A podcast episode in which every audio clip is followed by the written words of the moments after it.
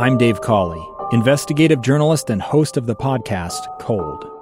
In October of 1985, a woman named Sheree Warren left work at a busy Salt Lake City office. To meet her estranged husband at a downtown auto dealership. She never made it home.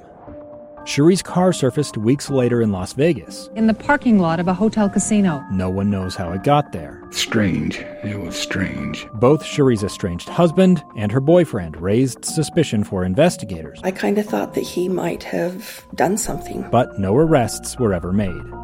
In Cold Season 3, we dig into double lives, make new connections in the case, and examine the difficulty raised by reasonable doubt. We want answers just as much as anyone else. They have creeps like that now, too, so nothing's changed. That's the new Cold Season 3 The Search for Sheree, now available anywhere you get your podcasts.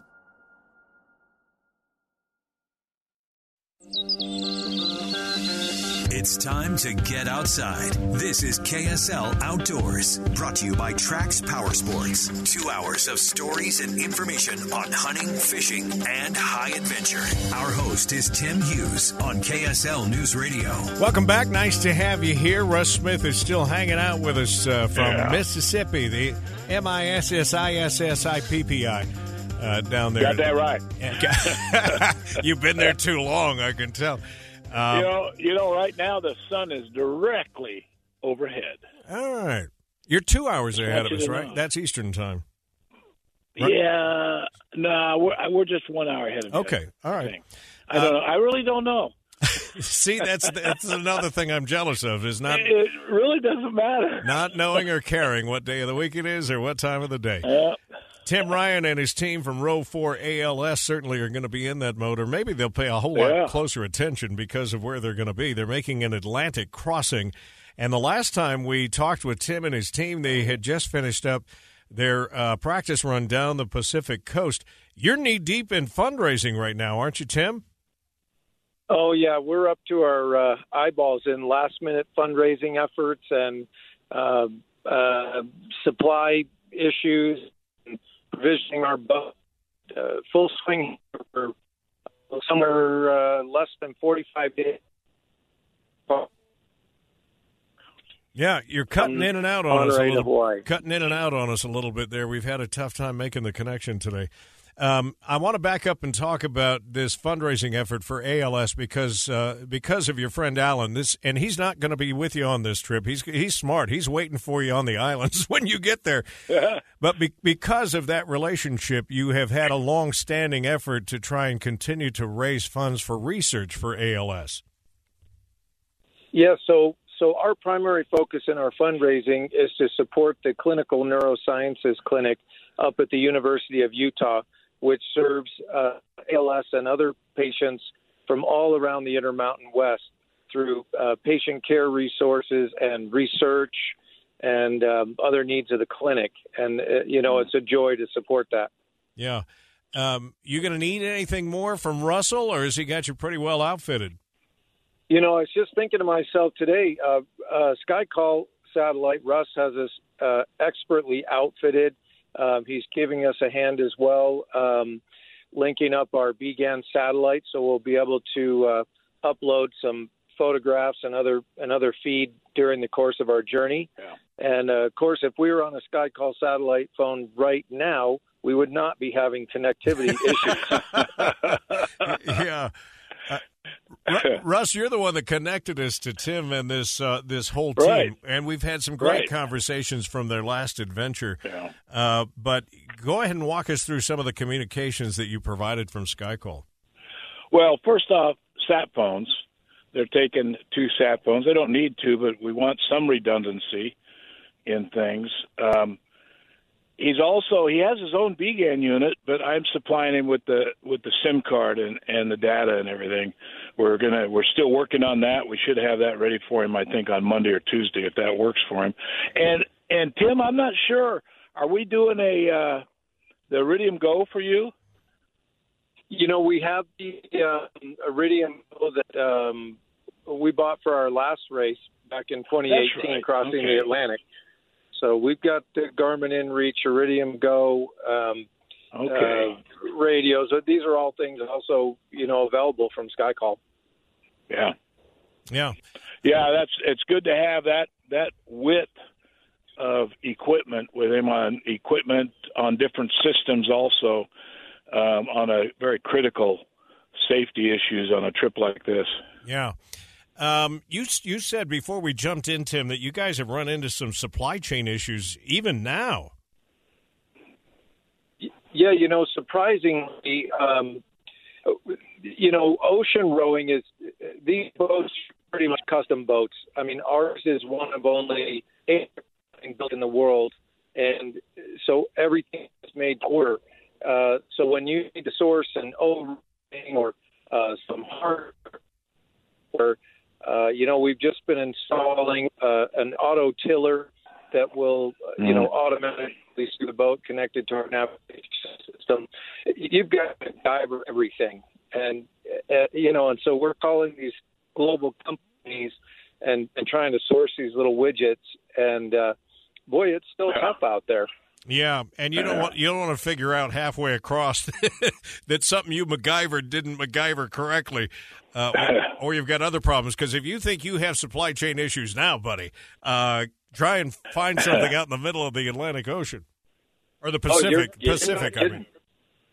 Even the even things that uh, seem so basic, I need a uh, a new set of spare oars. You know, and you'd think you'd be able to get those off the shelf anywhere uh, but you cannot. yeah. So, so is the boat here in Utah, or where is it? Yeah, so the boat is currently um, here in Utah, and uh, you know we've been spending our nights and weekends um, getting these last minute uh, projects completed, and uh, really getting her dialed in. You know, our our goal we're gonna. This is the first time a, a major U.S. launched event like this has been held with multiple teams. Um, you know, there are people that go on solo events or maybe two, three at a time. But this is a first major event, and so we feel like we're hosting, even though you know we're participants. It, you know, this is mostly a, a European and English sport uh, with a smattering of, of folks from other countries around the globe that participate. And uh, so we're pretty proud to have all these folks come over to California um, so we're dialing in our boat right now, and our plan is when everybody else is arriving internationally and setting up their boats on shore, we are simply going to row right up to the. so, kind of a, a, a home ocean advantage, then. It, yeah, we certainly think so, and it was really critical and super cool to be able to go to Monterey, our launching uh, uh, point, yeah, Russ, you have any questions for Tim? You want to jump in here? Well, you can't do wheelies in a boat, but it, would be nice to show off a little bit as you go by the the competition. huh? Oh yeah, hey Russ, we did one once on the Great Salt Lake. I think we got that boat okay. going pretty fast. I was I was going to ask if you had too many people in the back of the boat and you just lost the uh, bow coming through there. Well, you can't believe the uh, the, the density of the water in the Great Salt Lake enough. Yeah. Yeah. Bottom like a cork. I, that, like rolling on Jello. that's that's a curious question. Uh, do you often take it out for runs on Utah waters or no? You know, we're going to be uh, doing that on um, May 19th and May 20th, Friday and Saturday. We'll be up uh, at Jordan I'm sorry, you dropped you dropped out there. Where are you going to be?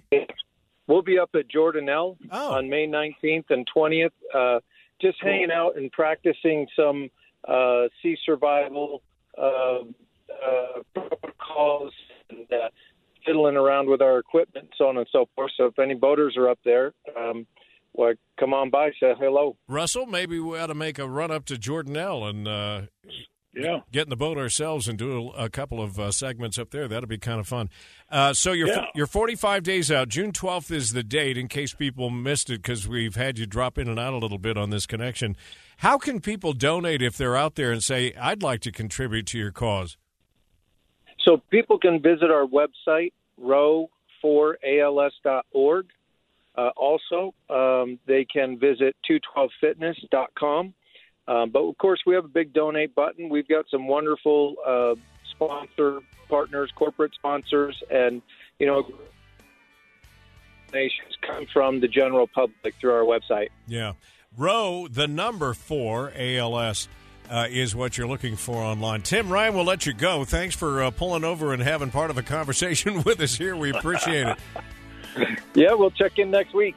All right. Uh, and our thanks again to Tim Ryan. That's row, the number four, Yeah. ALS.com. All right, Russell, I'm going to cut you loose. Uh, go figure out what time of the day it is and be safe on your drive home. Okay. All right. Thanks a lot. Russ Smith from Sky Call. Oh, by the way, are you still there? Yes. All right. Then tell people how to get a hold of you. Then let's do that. Oh, boy.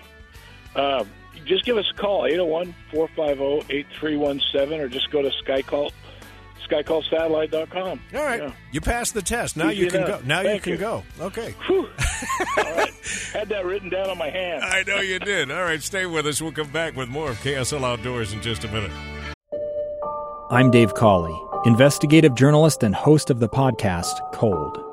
In October of 1985, a woman named Sheree Warren left work at a busy Salt Lake City office. To meet her estranged husband at a downtown auto dealership. She never made it home.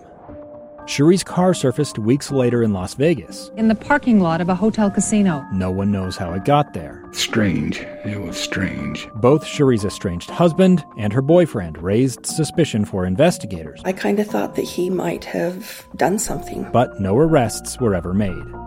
In Cold Season 3, we dig into double lives, make new connections in the case, and examine the difficulty raised by reasonable doubt. We want answers just as much as anyone else. They have creeps like that now, too, so nothing's changed. That's the new Cold Season 3 The Search for Sheree, now available anywhere you get your podcasts. Well, let me tell you a story about a little fella. Black and blue with a hint of yellow. The bluegill boogie. Yeah, the bluegill boogie. When the bass ain't biting and the trout are gone, try the bluegill boogie. You can't go wrong. Well, Navadomskis is still uh, somewhere in Portugal, I think, today, probably laying in the sunshine on a sunny beach somewhere just before he has to get back on a plane and come home. So, for Fishbytes, we thought we'd go today right to the source, and it's always great to be able to connect with the Phillips family up there at the uh, Strawberry Bay Marina. And Cam Phillips, uh, you said you're headed down to the water right now, huh? Yeah, I've uh, walked down behind the store here to see what it looks like once again. I it guess- hasn't changed a bunch. Yeah, I guess I misspoke. I said head down to the water. What you're heading down is to the ice here. And when I asked you a minute ago what it looks like, you said there's still a butt ton, which I think is an an official term of uh, ice that's still up there. And here we are headed for mid May. What is going on? Yeah, we. Uh, it, I don't know if it's accessible. In fact, I'd probably say it's not. Um, on Monday, I had a couple of fellows who sloshed their way out past the the soft edges and out on, and they found about two feet of ice. So I imagine if you can get out onto it. But since Monday, we've come up a full foot um, of water, well, eight inches of water.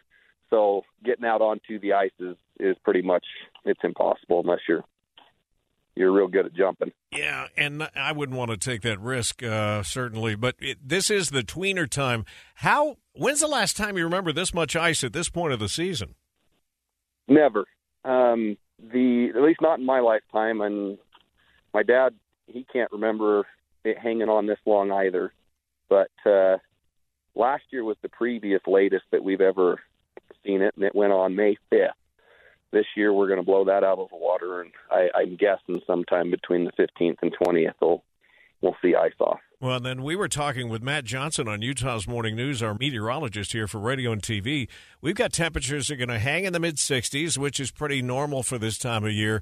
Maybe bump up a little bit Monday and then right back into the 60s. But uh, temperatures up there are probably near freezing or slightly above, aren't they? Yeah, we're looking at uh, low 40s, um, mid 40s on those warmer days, and so it's not it's not going to melt it particularly fast, which is great for flooding. But at the same time, man, we need uh, we need some water to come down. So, Yeah. I was uh, thinking yesterday before I reached out to your dad how this must affect business for you guys because it it puts you in limbo just like it does fishermen. Oh, it does. We're we're going to have a late start this year, and we'll make the most of the time that we get. But it's one of those things we're kind of at the mercy of Mother Nature, and it's just part of the game. Yeah.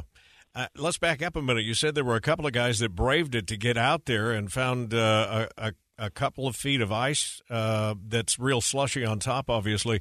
Were they able to find any fish?